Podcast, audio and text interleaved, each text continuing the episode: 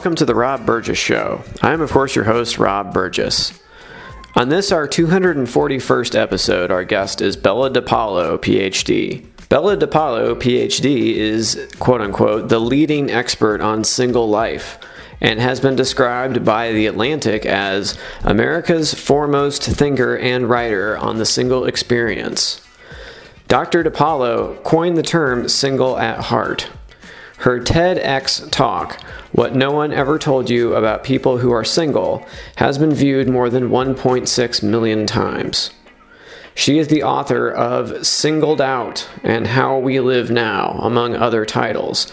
Has written the Living Single blog for Psychology Today since 2008 and has been published by the New York Times, the Washington Post, Time Magazine, The Atlantic, and many other outlets. She has appeared on shows including The Today Show, CNN American Morning, CBS This Morning, and Good Morning America. She has been interviewed on NPR many times, as well as on podcasts by CNN, The Atlantic, and many others. Dr. DePaulo has a BA from Vassar College and a PhD from Harvard University. She has lectured nationally and internationally. After two decades as a professor of psychology at the University of Virginia, Dr. DePaulo moved to the West Coast, where she is currently an academic affiliate in the Department of Psychological and Brain Sciences at the University of California, Santa Barbara. She lives in Summerland, California. Her book, Single at Heart The Power, Freedom, and Heart Filling Joy of Single Life, was published December 5th. And now on to the show. Hi, I'm Bella DePaulo. I'm 70 years old. I've been single my whole life and I absolutely love being single. I'm a social scientist, and so I come at singlehood both as a researcher as well as a practitioner and have found that all of our ways of thinking about single people that can be so disparaging are just not true. And I found that in my years of researching and in the conversations and interviews I've done with sing- single people uh, for decades. Right. Um, why did you decide to write this book in particular, though? What What did you think that the conversation was missing, really? There are a lot of books written by or for single people, but they tend to be kind of grudging. So they will say things like, how to be happily single until you find the one. Or, mm. you know, it's not so bad to be single because you can work on yourself and then you'll be ready to attract the one. Well, none of those books and all these other writings online and even some scholarly writings are just writing to people who don't want to be single, but they're ignoring the pe- people who love being single, who want to stay single, who are happy and flourishing because they are single, not in spite of being single. I call those people single at heart, which is the name of my book. And I wrote it because no one else was validating or even acknowledging that we exist. Mm-hmm. Right. Yeah. Say say more about that single at heart idea. Like who when you say that, can you give me like some a better idea of like the person that you're describing? Like like there's a quiz in your book, obviously. yeah, uh, yeah, But uh but what what to you comes yeah. to mind? So people who are single at heart love being single. They're not trying to escape it. It's their most um, meaningful, fulfilling, psychologically rich, and authentic life. So what people who are single at heart love about being single, one of them, one of the things is the freedom. They get to uh, create lives that are based on how their own values, their own interests. So they get to live, live very authentic lives. Another thing, and I consider this a superpower, single people who are single at heart love their solitude. So when they have time to themselves, they cherish it rather than fear it. And what that means is that they are very rarely lonely because of this love of solitude. They got through the pandemic better than a lot of other people did. And they are never going to be the stereotypical old person who feels isolated and lonely. Mm. And but complementing their love of solitude, they also love socializing, most of them. So instead of focusing on the one, single people typically have the ones. So they have friends and relatives and uh, pets, maybe, and mentors and confidants and so many different kinds of people in their lives. And they don't do what some couples do, not all of them, which is that once they get married or once they move in together, once they get married, and there's research on this, they demote their friends. So they don't see them as often. They don't stay in touch with their parents as often. And meanwhile, the people staying single are maintaining those bonds. And so they have the ones rather than just the one. And that is a source of happiness and resilience as well. Mm. Yeah, you, you mentioned a lot there that I definitely want to expand on for sure. Um, now, do you have or have you had pets in your life? Um, I have when I was younger, but Uh-huh. I became allergic. I have no idea why, Ah, but but I loved my cat.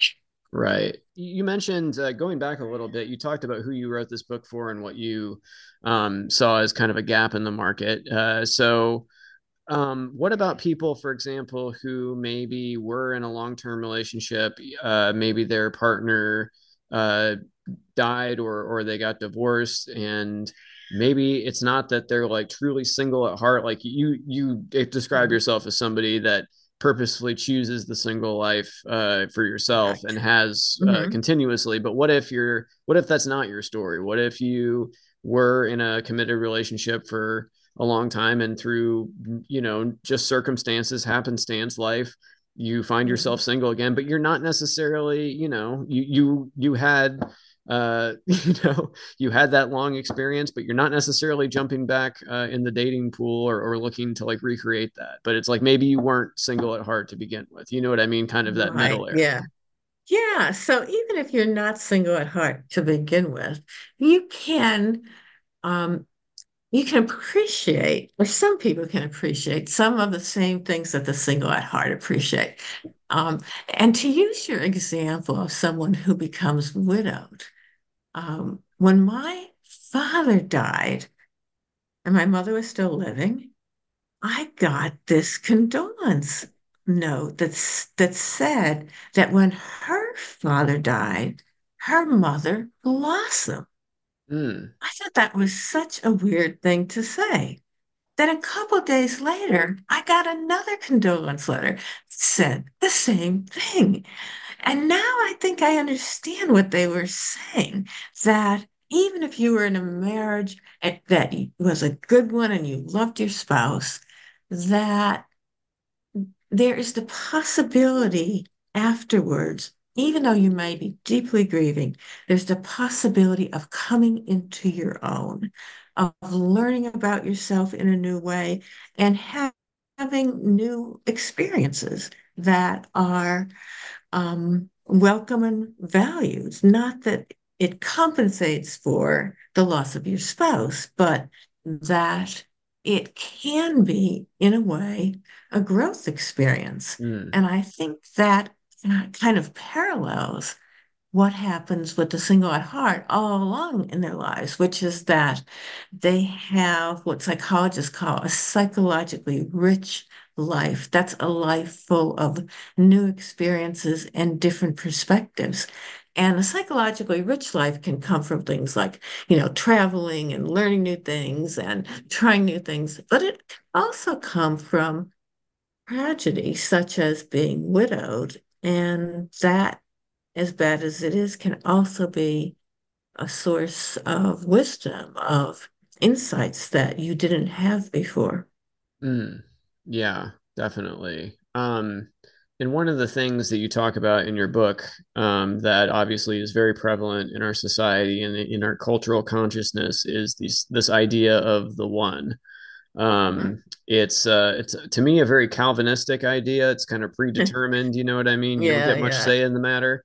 Um, right. I'm curious, reading your book, have you seen the um, Netflix series uh, "Escaping Twin Flames"? Have you heard of this? I haven't. No, okay. tell me about it. It's an online cult, still going, I think, yeah. um, in some fashion. Anyhow, their whole premise is that this the idea of have you heard the term twin flame before? Like, no, okay, well, it's it's kind of like the one, but it's like a pumped up version of the one. It's like you two okay. you're two parts of the same whole, and everyone has one, and and your job is just to recognize the signs and find out who they are and basically this mm-hmm. this uh, group is just like anyone that comes to them and is like i kind of like this guy at work. He's talking to me or this this random person in my dms or whatever. And they're like that's the mm-hmm. one. Like whoever it is it's just like that's your twin flame. You got to yeah, don't let anything yeah. stop you from being with your twin flame. Right. Um, oh it's funny. but uh anyway th- this uh, relates to the idea of the one because it's just like if what if your one is, a, is just a terrible person and not nice to you and and you know what i mean like what do you do then are, yeah. are you just supposed yeah. to yeah i mean talk yeah. about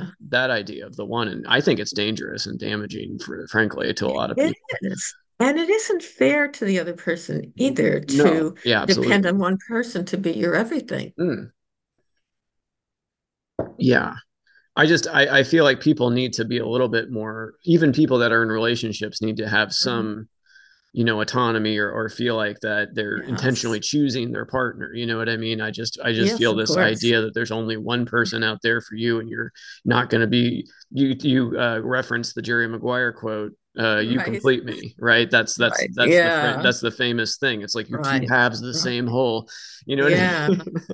and it's sort of sad to think of yourself as not as incomplete right exactly you'll never be whole unless you are just infused yeah. to this random person um so i just i just don't think that's that's a helpful way to to think about things and i i do think that there is a real idea in the culture that you're just not living your best life you couldn't you're only deluding yourself if you think you're living your best life as single you're really just waiting like you said for like this yes. one th- this person to come along he's like uh, you think you're happy but you don't know how happy yes. you could be you know what i mean they're not even taking right. people's emotions seriously or, or opinions yes. about their own life right Yes, it's like other people think that you, that they know your feelings and your emotions and your wishes better than you do. Mm-hmm. And one of the things I suggest throughout my Single at Heart book is to flip the script. And what I mean by that is imagine the same thing happening to married people. So here's what people say to me or to other single people. Oh, you just think you're happy. You'll get over it. Sometime, you know, when you meet the right person, you'll you'll know that you were wrong all along about that.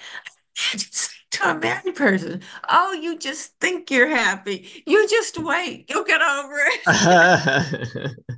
And it's not that single people just think about themselves. In uh-huh. fact, that's one of the myths about single people being self centered that is absolutely not true. Single people are actually more connected to more different people. They're more likely to be there, you know, on average. Obviously, there are exceptions, but they're more likely to be there when other people need help they volunteer more in just about every way except one. Married people volunteer more for religious institutions. Um, mm. And, you know, parents, they may all along badger their kids to marry and they may think they want them to marry, but when they get older, they may rethink that because the people who are most likely to be there when they need them as they age are their single kids, not their coupled ones. Mm, mm, so I am interested in every aspect of single life except dating or huh. trying to become unsingle. Gotcha. But I'm interested in the people who want to be single, who love being single, and aren't trying to find an escape so well, I don't, I have never been on a dating site. Okay. I don't even know what they look like. All right. I, I know nothing about it. Happily so. Okay, great. I think one thing that is good to point out uh, is that if all you're looking for out of being with someone is you want to be, you want someone to be there in case you need someone to call for help, I guess, when you're when you're older or by yourself. You know what I mean? But you're like, you can get a medical alert thing. You can, you can get a, a button if that's all you're looking for. Like if you just need a human version yeah. of that, you can buy that. you know, right. You can have you somebody know, clean your house. You can, you know what I mean? All these, yeah, if you're just looking for services, of, you could get services. You know? Yes, right. In fact, do you remember that famous um, ad that was spoofed so often about oh, yeah. the medical alert device? Mm-hmm. Uh, the person who splayed on her bathroom oh, floor and she says, I'm falling and I can't get up. Do you remember what her name was? Mm-mm, no. It was Mrs. Fletcher. Mm. Well, where was Mr. Fletcher? Right, right. Good point. Yeah. And that's the thing, you know, if you're counting on a spouse, no matter how loving and caring and invested in you your spouse might be, your spouse has a life. You know, they might go to the grocery store, they might have a job, sure. they might travel. Right. So they're not going to be Velcroed to you 24 hours a day. hmm Yeah, you can't count on them to like necessarily be able to call for help at all at all hours of, of the day, yeah. no matter what. So, right. Okay, so this is a quote by Hunter S. Thompson. Uh, we are all alone, born alone, die alone. And in the spirit of true romance magazines, we shall all someday look back at our lives and see that, in the spite of our company, we were alone the whole way. I do not say lonely, at least not all the time, but essentially finally alone. And that's very true. And that is something I try to, mm-hmm. you know, tell my kids about is, is like, even when you're with yes. other people, you're you are with yourself. No one else is yes. inside your skull. You're just just mm-hmm. just you. Um, mm-hmm. And I mm-hmm. think that being comfortable with yourself no matter if you're in a relationship or not, I think is is really important. That that's a very uh, essential, I think, life skill. Um, yes, I agree. That's a great quote. Oh, I know. I love it too. Yeah. But um yeah, and you know, parents often worry about their kids if they don't have enough friends. Mm. But I think they should also worry if their kids can't spend time alone or if adults can't either. Mm-hmm. I think it's a real skill. It is. To be able to be on your own and not upset all the time or lonely or but to be able to get something out of solitude psychologically.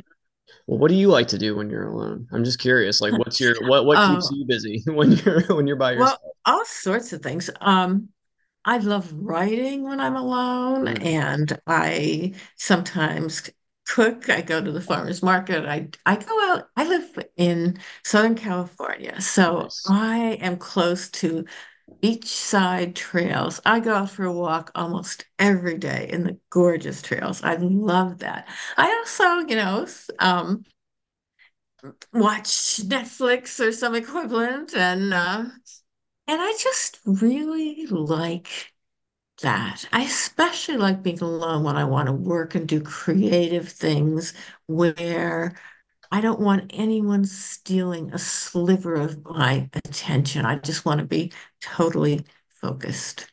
Great. And it doesn't mean I don't like doing things together too. I mean, I love meeting friends for dinner. I have friends visiting sometimes and and I sometimes I go out for walks with friends and I see relatives sometimes. So it's not either or, but I enjoy both. Mm-hmm.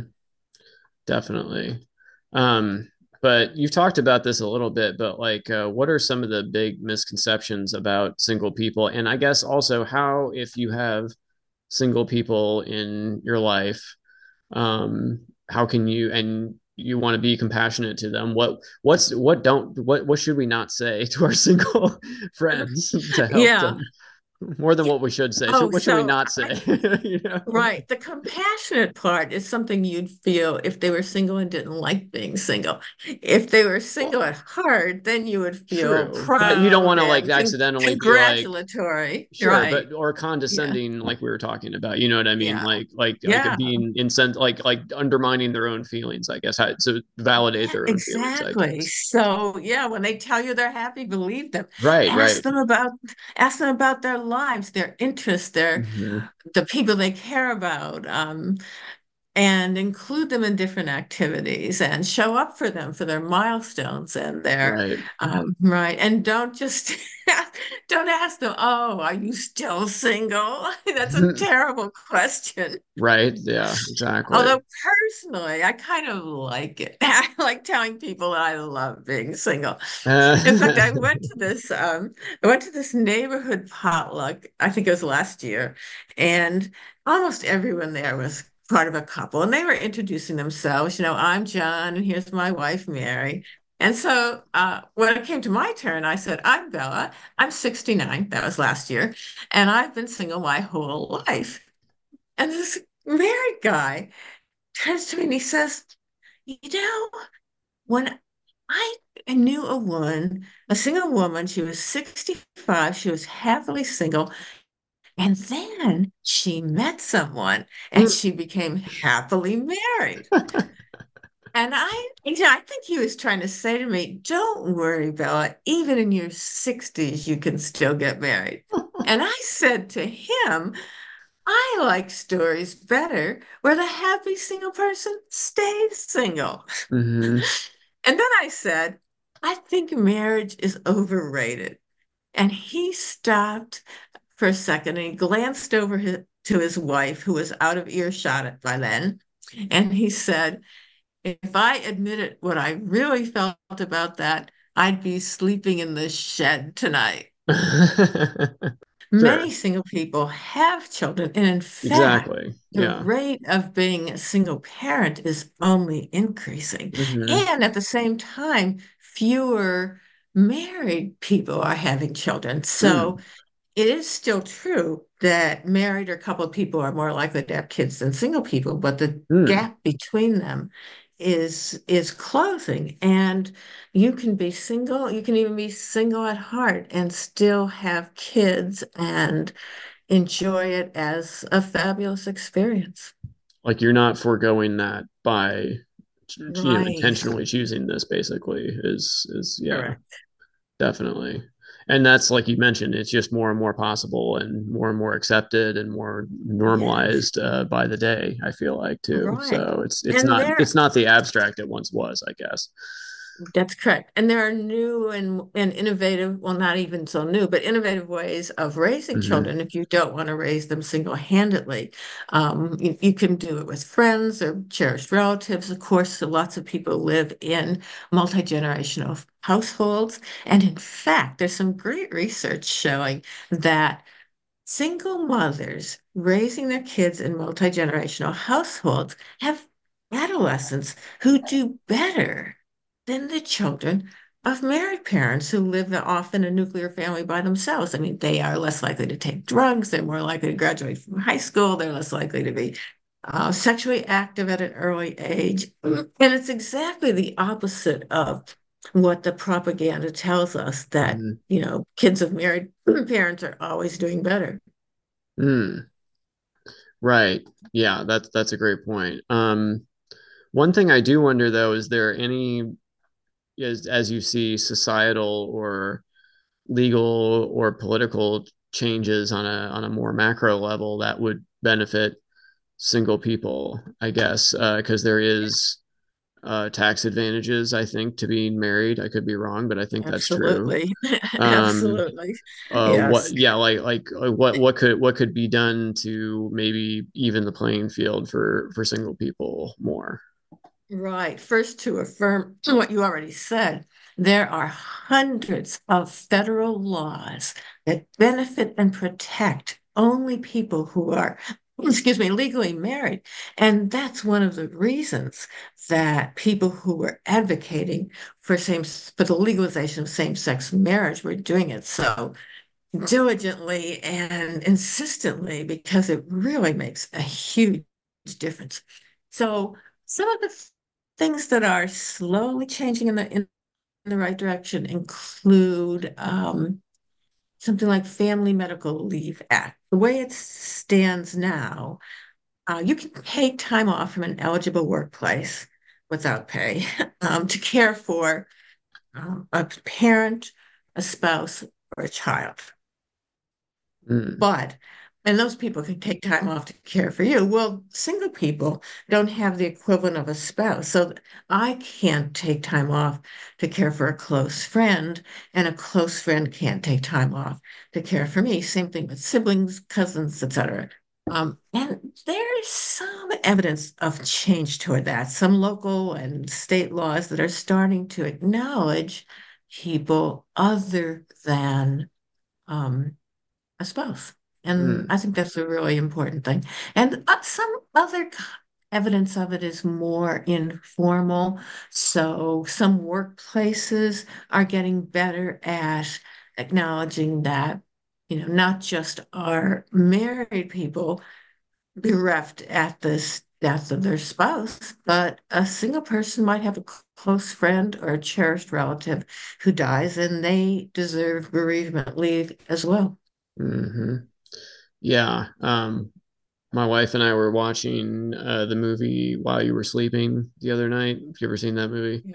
Um, I it, think so. Is that the one that starts at the subway? Yes. Um, exactly. Oh, it is. Okay. Um, All right. Yeah. Um, anyway, she has to work. The main character, Sandra Bullock, has to work at the subway on Christmas because yeah. all the other people that she works with are calling off because they have a you know quote unquote a family and she doesn't have right. a family so oh she's the only single person so of course she who who gets the uh you know the worst work work mm-hmm. assignment because they don't mm-hmm. have the excuse of you know what i mean so. right yeah and that's something that single people are becoming more vocal about that they should be acknowledged as has having lives too. You know, the myth that if you're single, you don't have a life. Uh, no, that's not true.